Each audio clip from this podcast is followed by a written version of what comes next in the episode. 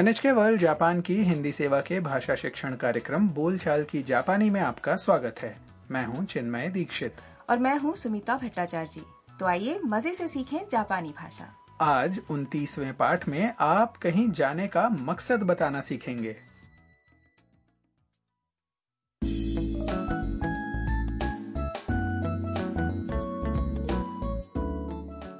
Vietnam से Japan आई विदेशी छात्रा ताम चीनी फोटोग्राफर मिया और हारूसान हाउस की मकान मालकिन हारू जी बातें कर रहे हैं मिया रविवार को कामाकुरा के एक मंदिर में पियानो प्रस्तुति देखने गई थी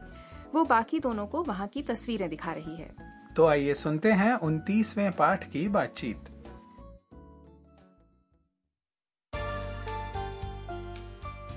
日曜日にピアノの演奏を聴きに行きました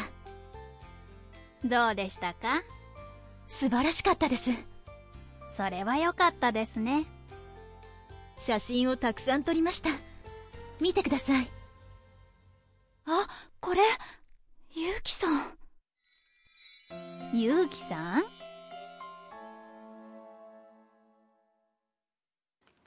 अब इस बातचीत को फिर से हर वाक्य के अर्थ के साथ सुनते हैं पहले मिया ने पियानो प्रस्तुति के बारे में बताया 日曜日にピアノの演奏を聴きに行きました रविवार को पियानो प्रस्तुति सुनने गई थी ये सुनकर हारूजी ने पूछा どうでしたか कैसी थी मिया ने उत्तर दिया 素晴らしかったです बहुत अच्छी थी तब हारूजी ने कहा それは良かったですね ये तो अच्छी बात है उसके बाद मिया उन्हें पियानो वादक की तस्वीरें दिखाने लगी 写真をたくさん撮りました बहुत सारी तस्वीरें खींची 見てください देखिए तस्वीर देखकर ताम हैरान हो गई あこれゆうきさん अरे ये तो यूकी जी हैं हारूजी के सेंसर ने ताम की आवाज से भांप लिया कि कुछ बात है तो उनके गाल टिमटिमाने लगे उन्होंने पूछा ゆうきさん यूकी जी वो तस्वीर पियानो वादक यूकी की थी जिससे ताम जापान में मिलना चाहती है लगता है कि अब जल्द ही दोनों की मुलाकात होने वाली है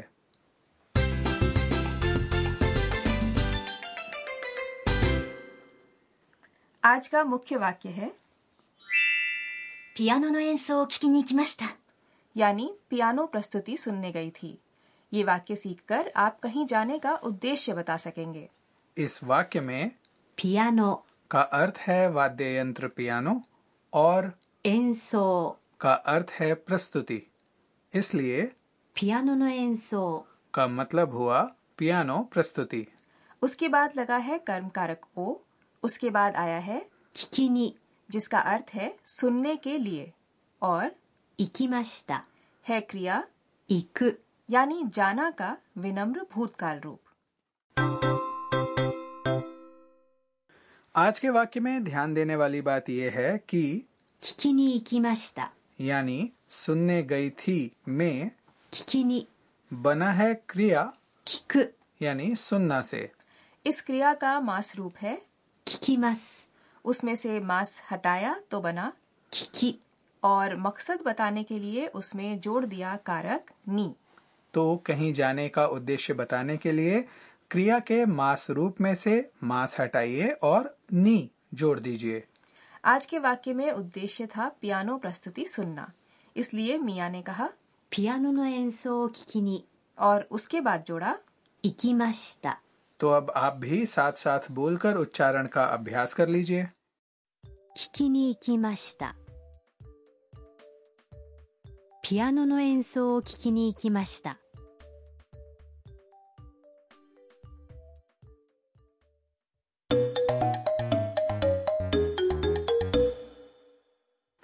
और अब सुनते हैं एक छोटी सी बातचीत जिसमें एक महिला कहीं जाने का मकसद बता रही है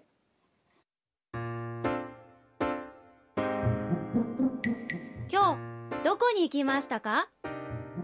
原宿に服を買いに行きました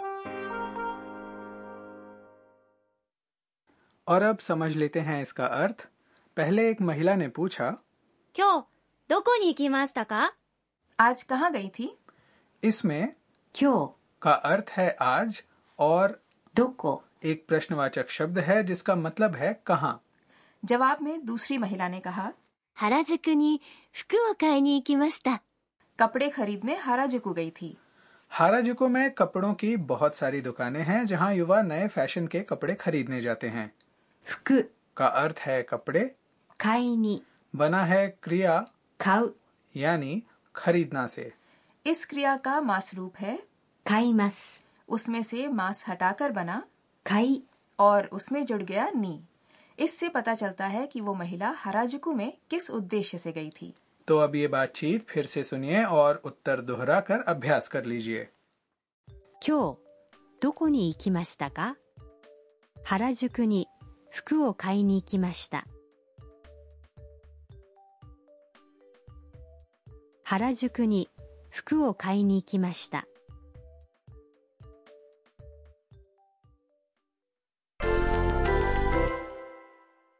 अब वाक्य बनाने की कोशिश कीजिए मान लीजिए आप सुशी खाने गए थे सुशी को जापानी भाषा में भी कहेंगे 寿司 खाना के लिए जापानी भाषा में क्रिया है 食べる और उसका मास रूप है 食べます उसमें से मांस हटाएंगे तो बनेगा 食べ तो कोशिश कीजिए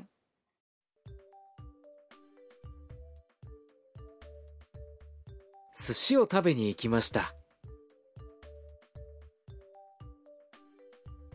寿司を食べに行きました。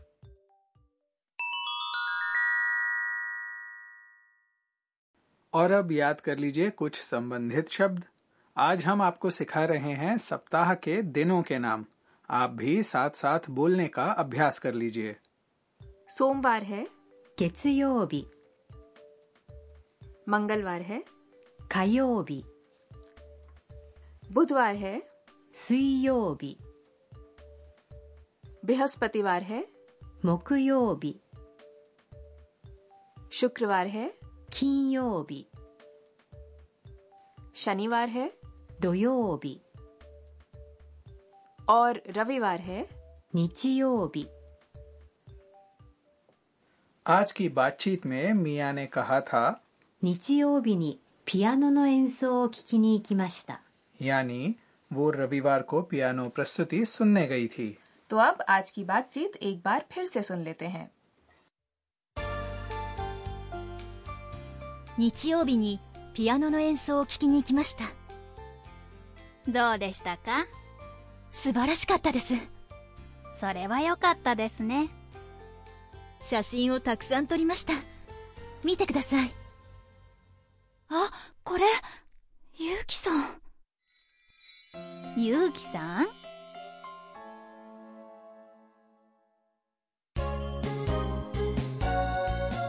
ミーヤーのトラベルガイド。 और अब हम लेकर आए हैं अंश घूमे मिया के साथ जिसमें आज हम बात करेंगे कामाकुरा की जहां मिया पियानो प्रस्तुति सुनने गई थी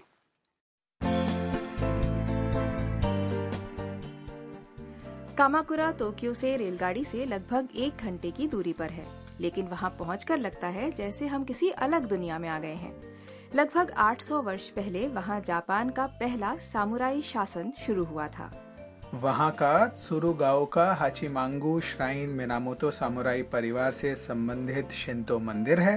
शहर के दूसरे सिरे पर भगवान बुद्ध की 11 मीटर ऊंची विशालकाय प्रतिमा भी है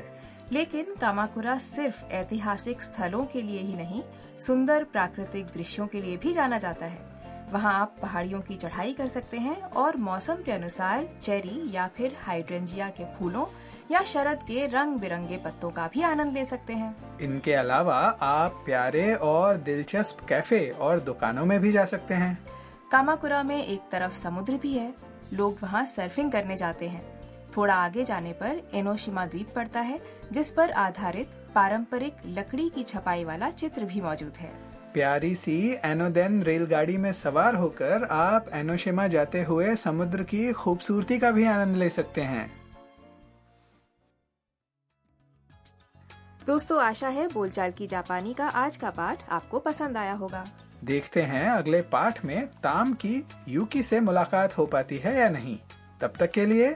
सायोनारा